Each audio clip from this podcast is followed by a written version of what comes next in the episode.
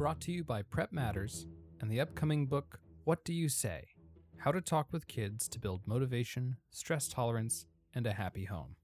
You know, I, I talk a lot about how college admission is not the finish line. You know, if you're admitted early decision and you find out that you're admitted to school of your choice, it doesn't mean that the next nine months you can slack off because you're going to end up a college freshman and you're going to have to go to classes you know? And so for me like I, it would drive me crazy because i would see college being you know a prize right? Like i got in i did something right. Like they wanted me and therefore you know i win.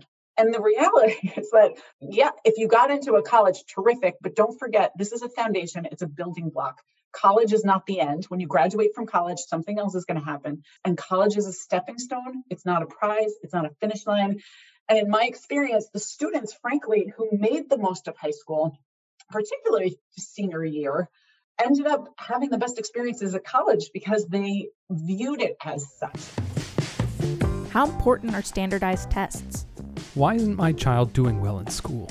Do you need a high school diploma to apply to Harvard? Education is one of our most cherished institutions, but it can also be one of our most exasperating. And it's where almost all of our children go from toddlers learning their ABCs to critically thinking adults stepping out into the world. I talk with experts in helping teens and tweens navigate the transition to adulthood in order to bring you the tools you need to help grow resilient, self driven, and successful young adults. I'm Ned Johnson, and this is Prep Talks.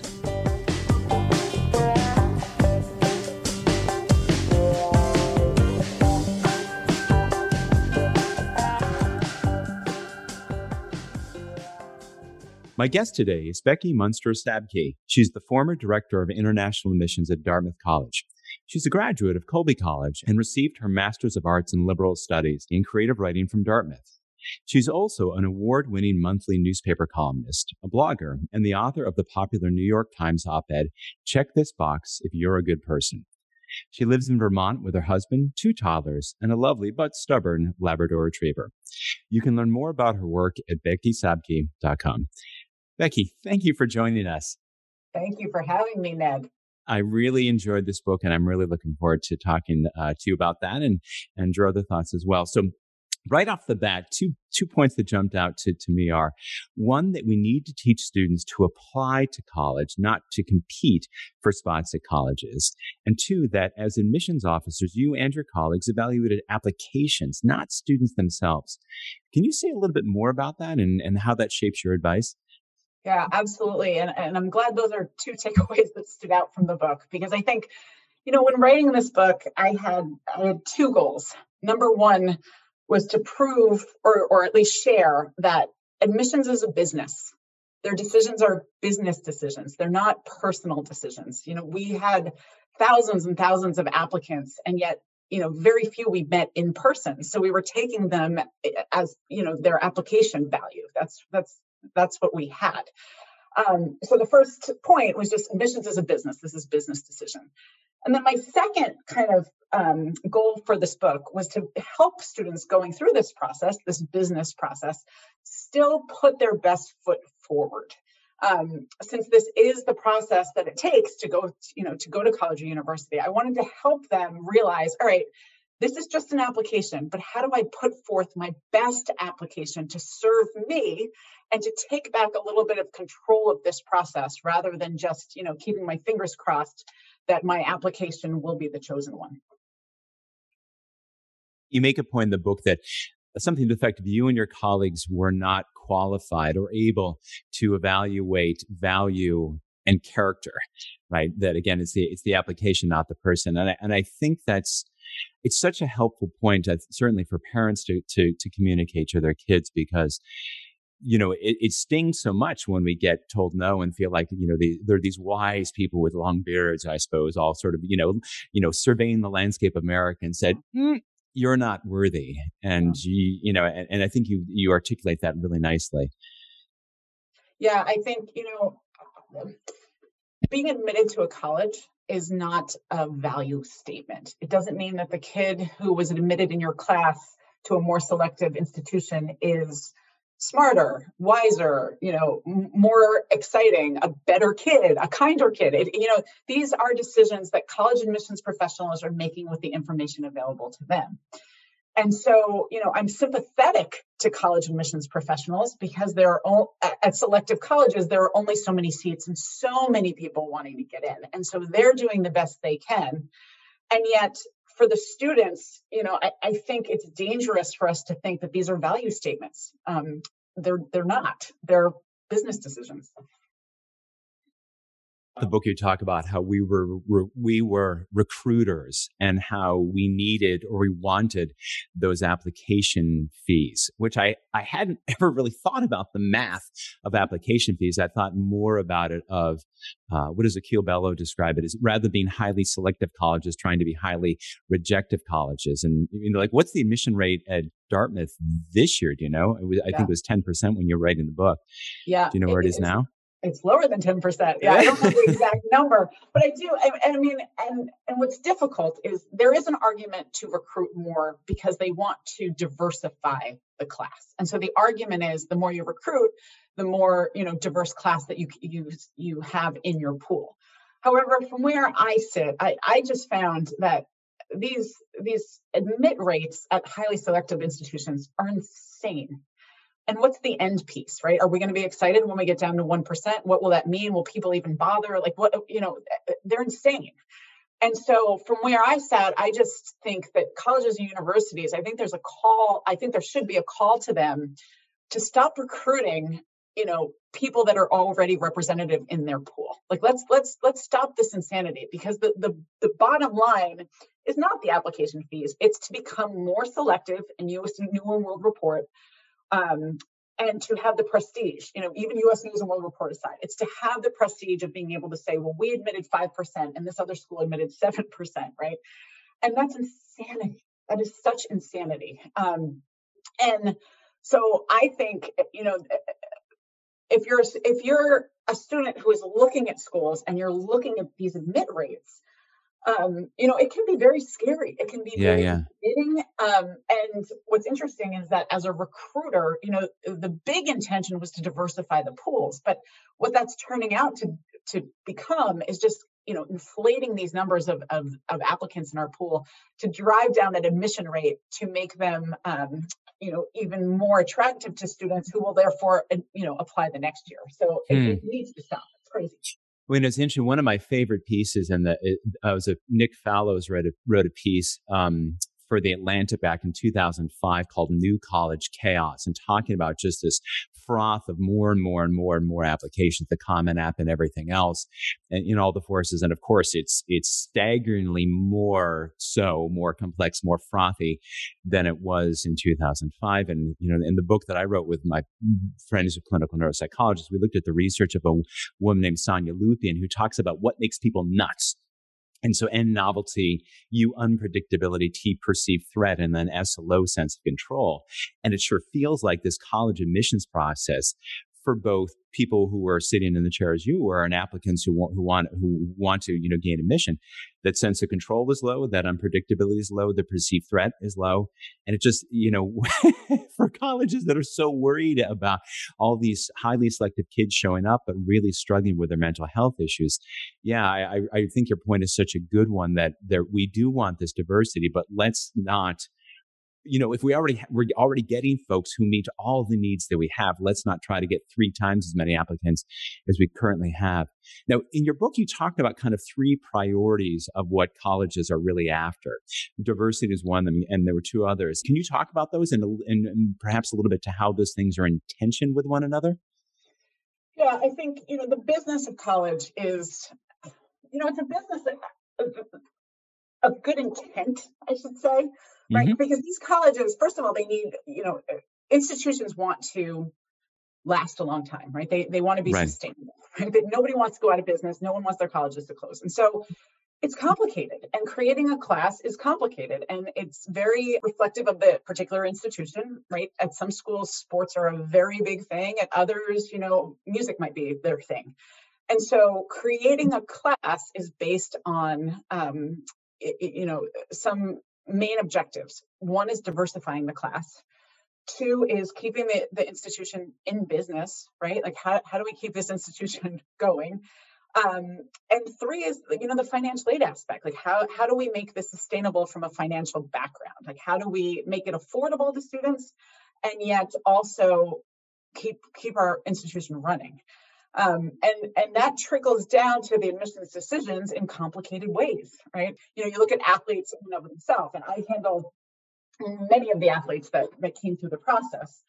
And a very good number of students in the class were recruited athletes.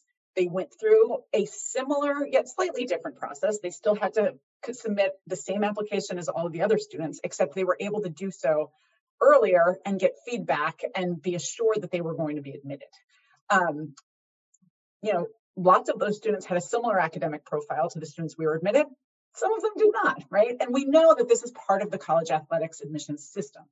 Um, and you know, diversifying the class. I mean, that's something we go back to recruiting. It's complicated because what we want to do is reach students who don't have the access to you know the college search process. And in order to right, do right. that we need to find these students. But the problem is a lot of these students are at schools where the counselors aren't answering the phone. They don't have time to invite us to come meet with the students right?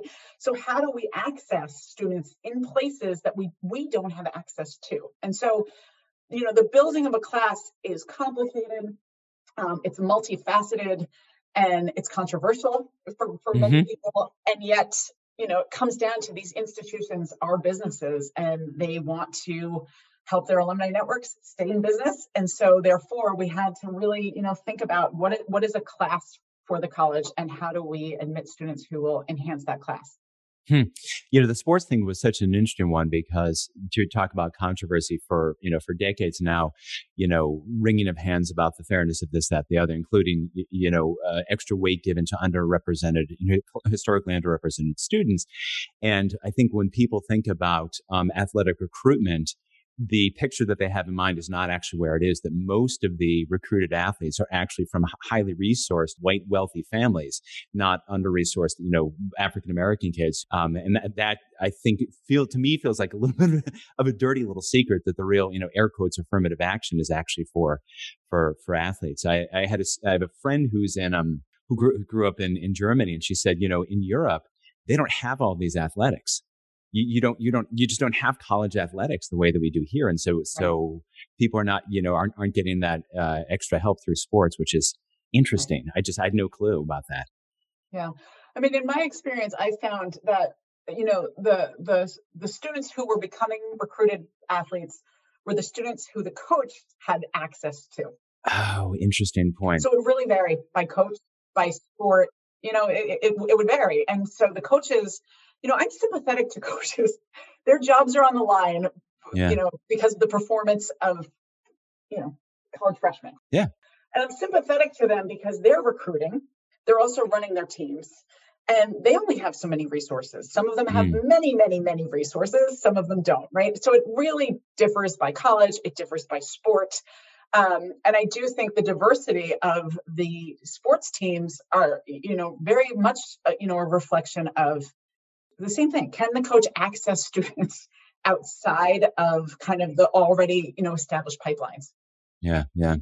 Well, let me pivot away from the, the controversy of college and admissions and athletics to make this point. Your, your book is really highly practical. I mean, from the from the first steps in building a college list to making a final decision, even arriving on campus, um, with lots in between, of course. Can you talk a little bit how you, you the organizing and the writing book helped you understand your your own experience in the admissions world and how and then how it helped you help others? Yeah, that's a great question. So I worked in the admissions office for many, many, many years. And when I became pregnant with my first son, I stayed on and I read applications while I was home after maternity leave. And then I wrote check this box if you're a good person, which became a viral op-ed in the New York Times. And I, I, I can you explain that really quickly to people because it's so it's it's a great story. It's a beautiful op-ed. Just because if, if, people need to go and look this up, but I, I, love this story. Yeah, and it it was such a surprise to me. It was something I thought about during my career at Dartmouth. Um, we had this recommendation come and it was from a high school custodian and he spoke to the students intangible qualities right this was the student who remembered the custodian's name, even though no one else even bothered to ever ask it. And I think, you know, I, I, it really struck me and my colleagues because we we receive so many recommendations from people you know, oftentimes who know a lot about a student, sometimes from people who don't know a lot about a student, but their name itself feels like the clout of being a headmaster will help the student's application eventually be successful. And this recommendation was so simply written. It talked about the student's character and it showed us something that we hadn't seen in any other application we received that year, right? Like here's a kid who went out of his way to befriend the high school custodian. Meanwhile, all the other kids are trying to befriend the headmaster for a recommendation. And I, I just, I, it struck me because the, the point of it was, what are we trying to teach our kids? Like, what's the end mm. goal here? Like, mm. what, are, what are we hoping for in our children? And as I talk about in the book, you know, I, I wrote this book partly to help students get into college, but also to realize that this is a call to action to stop treat, treating college as a prize and to, to start treating it as a stepping stone, right? To take the pressure off a little bit. Like this is, we don't all need to be Ivy Leaguers. Um, and so when I wrote that op ed, I kind of, you know, I wrote it quickly and I thought, oh, you know, this feels like a nice thing to write at the end of my admissions career. And I sent it off to the New York Times. And next thing you know, it was viral. And I had people reaching out to me, echoing kind of the sentiment of, you know, this this process is making our children mad and how do we remind them that these little things matter character matters and so i decided i've always been a writer so i decided i was going to put a couple other chapters together and this project became almost it almost became a thesis paper that i wanted to write as kind of a you know a, a final um, uh, compilation of my career right this was uh, I, I had no intent on really going back to admissions work just because i, I was transitioning to wanting to do more writing and, and raising mm-hmm. a family i got pregnant with mm-hmm. my second daughter very quickly and so i decided i wanted to write a book that was you know almost more for me just about like here are the things i learned dealing with the quote unquote elite students here's what stood out to me i was a new mom so we know hormones were flowing and i was thinking about raising my own kids and what happened was I put it together and I sent along a book proposal, and um, the publishers came back and they said, you know, this is really interesting, but students still need to go through this process, right? Mm-hmm. You can tell them that they need to be kind. You can tell them that curiosity matters. You can tell them that they need to hold doors open for people, but this is the process, right? So my publisher came back and he and he said to me, he was like, you need to put tips in here. And at the time, I said, I was, I begrudgingly said, ah, you know, you're ruining the part of this book. And then as I started writing, I thought he's absolutely right. He's absolutely yeah. right. Character matters, but let's let's talk about how this is the process. How do we take back control of this process? How do we release some of this pressure? And and be the decent human being that we talked about and all these recommendations and that I speak of and yet you know do a good job with the application and and find a match a college match that makes sense for us. Hmm. and so that was how the book that's how the book happens. I love this idea that it's not an or it's an and right yeah. the, the practical things of, of doing work of developing yourself and your athletic ability and your music ability and your writing ability which you talk so passionately about um, you're developing yourself as a student and but you're developing your character and shaping who you are as a person and because you talk about it's really so so helpfully that when you as an admissions um, officer were sitting there looking at all of this this pool of, of just all wonderfully talented folks it wasn't just the tangible qualities of this AP versus, you know, this SAT score. It was these intangible things. And it, it really strikes me that those intangible things you can't fake those, right? right? That's really from not what you do with the life, but how you live it. Was is that a fair way to describe that? That's a beautiful way to describe it. And I think, you know, I, I talk a lot about how college admission is not the finish line, right? You're mm-hmm. going to mm-hmm. have to go to college. And, you know, this is the cliche that we've heard a million times, but, you know, most of the students who are who are admitted to an Ivy League school will half of them will graduate in the bottom half of their Ivy League school, right? And so I view high school high school matters. Your senior mm. year of high school matters. And getting, you know, if you're admitted early decision and you find out December 15th that you're admitted to school of your choice, it doesn't mean that the next nine months you can slack off because you're going to end up a college freshman and you're going to have to go to classes and you're going to have to learn and develop relationships and you know and so for me like I, it would drive me crazy because i would see college being you know a prize. I'm going to say this again but like college was mm-hmm. a prize right? Like i got in i did something right. Like they wanted me and therefore you know i win. And the reality is that first of all yeah if you got into a college terrific but don't forget this is a foundation it's a building block college is not the end when you graduate from college something else is going to happen we right, are right, all right. on intellectual journeys, and college is a stepping stone. It's not a prize, it's not a finish line. And in my experience, the students, frankly, who made the most of high school, particularly senior year, um, ended up having the best experiences at college because they viewed it as such. It was just, you know, they wanted to go to high school. They wanted to learn for the sake of learning because they knew that if they didn't take French four and do well, high school, you know, senior year of high school, they needed to take French five. And so it was yeah. kind of a building block process. Thanks for listening to Prep Talks. Today's episode is sponsored by the upcoming book, What Do You Say? How to Talk with Kids to Build Motivation, Stress Tolerance, and a Happy Home. The authors Dr. William Stixrud and Ned Johnson have 60 years combined experience talking to kids one on one, and in their latest book, they share new ways to handle specific and thorny topics. Things like delivering constructive feedback to kids, discussing boundaries around technology, anxiety from current events, and more. What Do You Say is a manual and a map that provides specific, science based guidance for communicating effectively with children, teens, and young adults about the topics that matter most. You can pre order What Do You Say at Barnes & Noble, Amazon, or wherever you buy books. Yeah, I like that. You know, the the the part of process of developing yourself rather than the checking off the list of the thing that gets me to the next thing that gets me to the next thing. Um, you know, along those lines, you talk a, a good deal about um, uh, authenticity and that that it's hard to pin it down just what that means, but you you all always knew it when you saw it.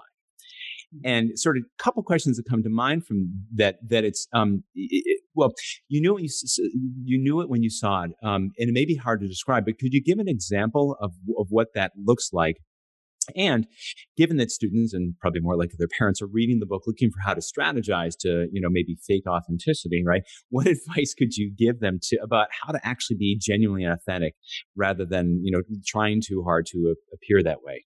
Right. Yeah, and this is the double-edged sword, right? I'm writing a book to help people realize how to be authentic, which makes no sense. Department of Ironic is, Studies. Right, which is impossible. But I think the point I was trying to make is that in an application, we know many of these applications are coached. We know many of these applications receive outside help. Like when we read an essay, it was very hard to tell. It was very hard to tell which essays had been coached, which hadn't. Mm. Most essays we read were wonderful. All right. Mm. We, we didn't read a lot of bad essays. However, you know, we could tell in an entire application if things weren't adding up right? So we would see a beautifully written essay and then a short answer about their most significant extracurricular would be two sloppy sentences. And we'd say, hmm, the writing style here is very different than the beautiful essay. Hmm. But I think even more importantly, you know, I wouldn't, I actually wouldn't say that we would know if an application, you know, if a student was authentically curious. However, right there would be echoes of similar themes coming from other parties. For example, teacher recommendations, right? A teacher might say, hey, this is the kid that may not have the, the highest grade in the class, but he's the one that asks the most intellectually curious questions, right? We might see it in, I talk about this in the in the book, but even an email address, right? Like let's all drive electric cars at gmail.com would tell us something about the kid that he might not even realize he, he's he's sharing with us. As opposed to, what, uh, what was the email about the uh, this breaking for hot moms? I break for hot moms. Yeah, and and that's not even. I had to make it. Um, conf- I, I didn't use the real email address. Family friendly. I, I didn't want to identify the student, but you know something so stupid like that, right? You don't. If you use a silly email address that identifies you as, you know, I break for hot moms, like that's telling us just as much about you or more, I would argue, about you than the big old personal statement. And so I think, you know, for, for me, we knew that people were getting a lot of help. We knew that this was a difficult process. And most importantly, we knew the distance traveled for students really varied, right? From hmm. the underrepresented communities to those with lots of coaching. And our job was to try to read it holistically as almost like a jigsaw puzzle with all of these pieces to try to get the best picture of who this applicant would be on our college campus. Um, but you know, having not met them in person and just reading a paper application, I think you know things like recommendations, you know, could really help. Just again, echo, um, you know, the intangible qualities that we were also hoping.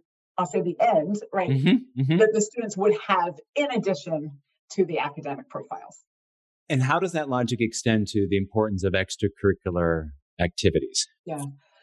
Um, you know, I, I think we're obsessed with the extracurricular resume. And I think it's because we, you know, there, there's so many rumors out there, right? You have to be well rounded. You shouldn't be well rounded. You should be the best nationally ranked chess player, right? You should be, you know, someone who plays, you know, a strange instrument because, you know, there's so many rumors out there. And from where we sat, you know, we're reading so many applications. We're reading, you know, hundreds of applications a week. And when we get to that extracurricular page, we're looking down the extracurricular page. We're not counting how many things you do. We're not, you know, sitting there saying, "Oh, but they don't have community service." Like we don't have time for that. We're looking at it the way any of you would look at a resume for someone, you know, applying for a job. You know, we're we're, we're going through and we're saying, "Okay, what are they doing? Does it seem like this is relevant or is are there echoes of this someplace else in the application right? So if you say that you're national honor society president and nobody else mentions it we're going to say are you doing this just for the title or have you actually I, I love that you noted that you were national honor society president in, in high school and did and did nothing with that. Um, that was something that i shared with you. I, I my my my my twin brother, who doesn't think I'm nice enough, was kind enough to vote for me for to be National Honor Society president in high school. And then I, if go. I did anything of import, I it's uh it's it's been lost to the time. Yeah, yeah. So I think you know the bottom line is we want students you know, to be doing something, right? And we want them to, again, in the book, I say, we want you to explain to us what we're doing. Like anything counts as long as you can say, hey, you know, I, you know, grow salamanders and I sell them to the kids on the street, whatever it is. Yeah. But, you know, at, at college, we have so many opportunities for students to be engaged. So we want students who are going to come take advantage of that. But I think to obsess over, oh, I have to be National Honor Society president, or I have to check the community service box, or I'm not well rounded enough. I mean, the bottom line is like we're looking at this like, okay, what do you do and does it make sense? Where are we hearing? And like, like let's keep moving, keep moving through that application. Yeah, you say say you know that folks should do kids should do extracurricular activities because they can, not because they should, and that those those interests matter because they shape a person, not because they strengthen a resume. And I and I, I just love that because it sure seems to me that we make a profound mistake when we give all the messages to, to kids in school that the most important outcome of, of high school is where they go to college, that, that, that four years of their lives are kind of an addition for college rather than four years of developing themselves. Um, because as you, you know, say you, you want do high school well is what's going to prepare you to do college well and will lead you to success in college and in your career and in life rather than just checking little boxes. And I don't, I just that's a point that I, I think you make so well and that simply can't be made enough because you know we, when I, I'm sort of fixated, as you know, from my work about stress and anxiety and what that does to developing brains. And in psychology, they talk about an internal locus of control versus an external locus of control. So external, I'm doing it for someone else's approval versus right. internal because it, it, it, matters to me, right? You know, the, the, you know, the, the salamanders or the, um, right was it backyard berry picking. Is that what you did? Yeah, I have a student right now who's uh, who, who, set up during COVID, um, basically hydroponic farm. Yeah. Right. And now he's, yeah. he's working at a summer camp and teaching all these kids to set up a, and I'm like, and so, you know, and so that because he discovered this passion and he's got a really neat technical mind, he's been applying to major universities that have really strong agricultural pro- programs because that's what interests him, not because it looks good, because that's what, that's what, you know, jazzes him. Right. Yeah. And I think, you know, gosh, if you asked me, I'm not sure I'd want to go back to my high school years, but if I was given the opportunity to go back to my college years and just have how many things are available to you, right? Like improv, mm-hmm. right? Squash. Like, are you kidding me? Like, I don't have those opportunities now as a 42 year old woman living in a home, right? I don't have all these free, you know, hey, try out a radio, st- try, you know, work on the radio station, go, yeah, yeah. you know, to the organic farm. And I think in high school, even though you know many high schools don't have the resources that these colleges do, there's still right. so many opportunities that you'll never have again in your life. You'll never have the chance to sing in in in a choir, you know, uh, for free and take a class or learn learn all these things. And so I love that that story. But was I forget was it Kate who ditched AP statistics? Um, to take to take up singing, you think over yeah. the over, over the lifetime over your lifetime, which is going to bring you, which is going to add more to your life, Absolutely. Absolutely. And that's, and I think it is, it does make sense to me that students are sometimes afraid to try things that are graded because they are afraid that will ruin their GPA. Mm. And I'll argue, I mean, we would see students whose, you know, weakest grade was in a class that was um, something that was out of the ordinary for them. And as long as someone else or, you know, they would argue, hey, I took improv right? I took improv class because I wanted to get out of my shell, or it's even frankly better if we hear it from a counselor or a teacher that says, hey, this kid didn't get the highest grade in my class, but he took this class because he's always wanted to be an actor, right? You know, like just mm-hmm. just allowing ourselves, providing that you still have the fundamentals of reading, writing, and arithmetic, you know, like we should give ourselves the chance to take advantage of things while we can, because the real world, there aren't a lot of chances to, you know, take a free acapella class. I'm laughing at this. I, my son is a is a is a is de- declared himself a music major at college, uh, and my wife and I both did acapella in, in, in college, and I was a couple years ahead of her and in an acapella group.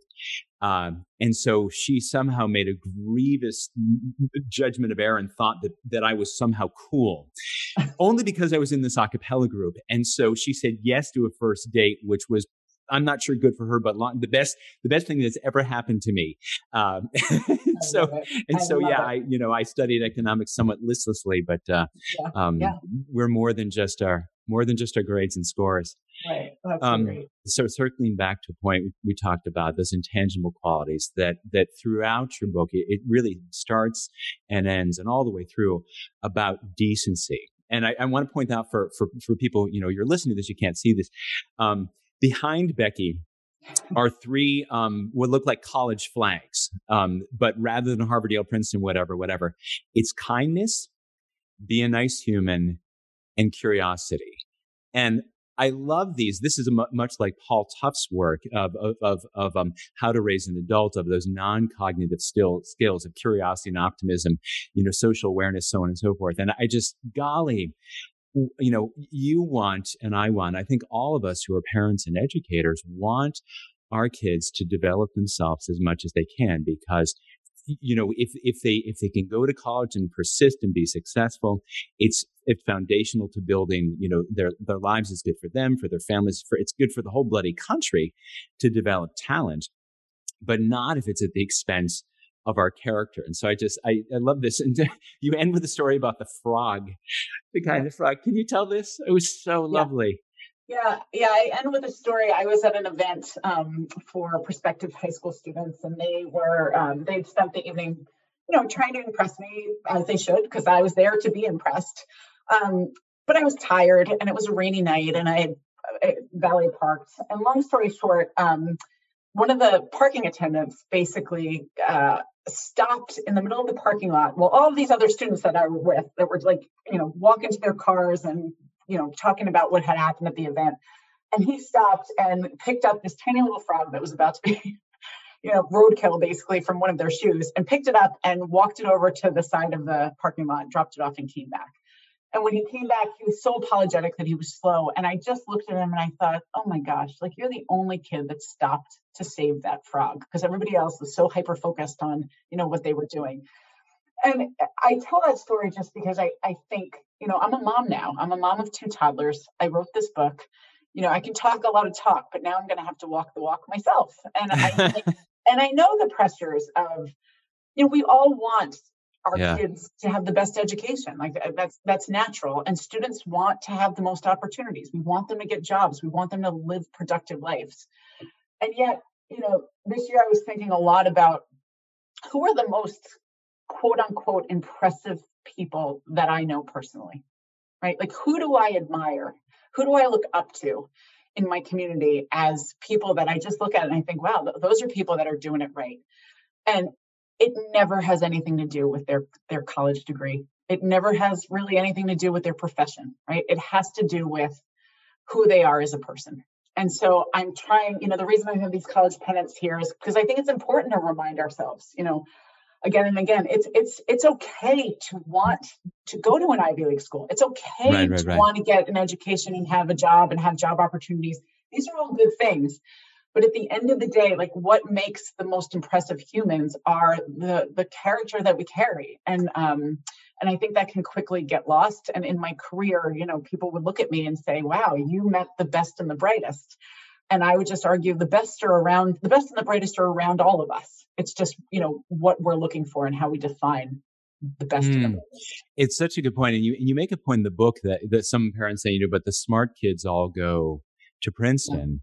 And yeah. you make the point that, well, there's smart kids everywhere. And I sometimes sort of riff on this with my high school students and work with that. Is there a difference between, um, on average, the average student at UMass Amherst and students at Amherst College? On average, yes, but intra group diversity is way more pronounced than intergroup. And since you're talking about really good people who are kind of the best of the best, our, our, our mutual friend Jess Leahy, who is the top of her game, couldn't, I mean, I, I, I know few people who are more just in, incredibly impressive yes. and just I mean, she's one of the kindest, most thoughtful, generous human beings on the planet. And I keep, you know, asking myself, you know, eh, had she gone to Amherst rather than UMass Amherst, and I'm not, I don't want to give either of the schools a hard time, would it made a lick of difference? Right. Right. Right. You know, the, that, that, that college is this process, you know, high school is this process of developing yourself and college is another four years of developing yourself and and you you end one of your chapters with the point that every college has the potential to change a student's life. And so mm-hmm. I just, I just, you know, what's the line? Uh, you know, ah, but a man's reach should exceed his grasp, or, or what are the, or what are the heavens for, right? And so, perfectly fine to want to go to Dartmouth, but to a want versus a have to. Absolutely, mm. absolutely. And the world is changing that. I mean, I mean, there's all this talk, you know, you know, Silicon Valley doesn't need college anymore. You know, like the world is changing, and so I do think colleges are sustainable. I think they serve a purpose. For me, they opened incredible doors. But again, what's what's our end goal here? And the and the point is there is no end goal, it's a journey. It's our journey mm-hmm. and what we make of the resources available to us. I love it. I love it. Well, the wonderful, wonderful book. I, I, did. I howled by the way when I saw valedictorians at the gate. I don't know who who, who came up with that title. By the way, it's my it's, husband, and he reminds me every day that he came up with the best title ever for a book. it's pretty darn good. It's pretty, and for and just to give a hard time to any parents of valedictorians who are, are listening to this, the research on valedictorians is quite clear that ten years after high school, they're no more successful than people who weren't the top. And so there's, I mean, and and I, I guess I want to put a point on this that it's perfectly it's it's great and it's healthy for people to want to go to Dartmouth or another Ivy League school. Bring your calamine lotion. I'm teasing, you know, and it's great to want to be the top and top top top. It's simply that we don't want the message be to be that you have to that you have to go here to have a great life because it's simply it's simply not the case. So I love this uh, valedictorians at the gate, standing out, getting in, and staying sane while applying to college a beautiful book that really balances both the, the really practical nuts and bolts of how to do this process well from someone who was in this business for an awfully long while, front row seat, while at the same time talking about these other values that all of us as parents know are just and even more important than where we go to college of how to be a good, decent, kind, curious human being. Becky Munster Sabky. Becky, it is a delight to read this book and it's a delight to have this conversation with you. Ned, this was my pleasure, and I learned so much from you. And I, you get an A plus in my book. Love it. I'll take it. I'll take it. Thank you so much. Thanks, man. Thank you for listening to Prep Talks. Please subscribe to us for free at Apple Podcasts, Google Podcasts, Spotify, Stitcher, or wherever you get your podcasts. See you next time.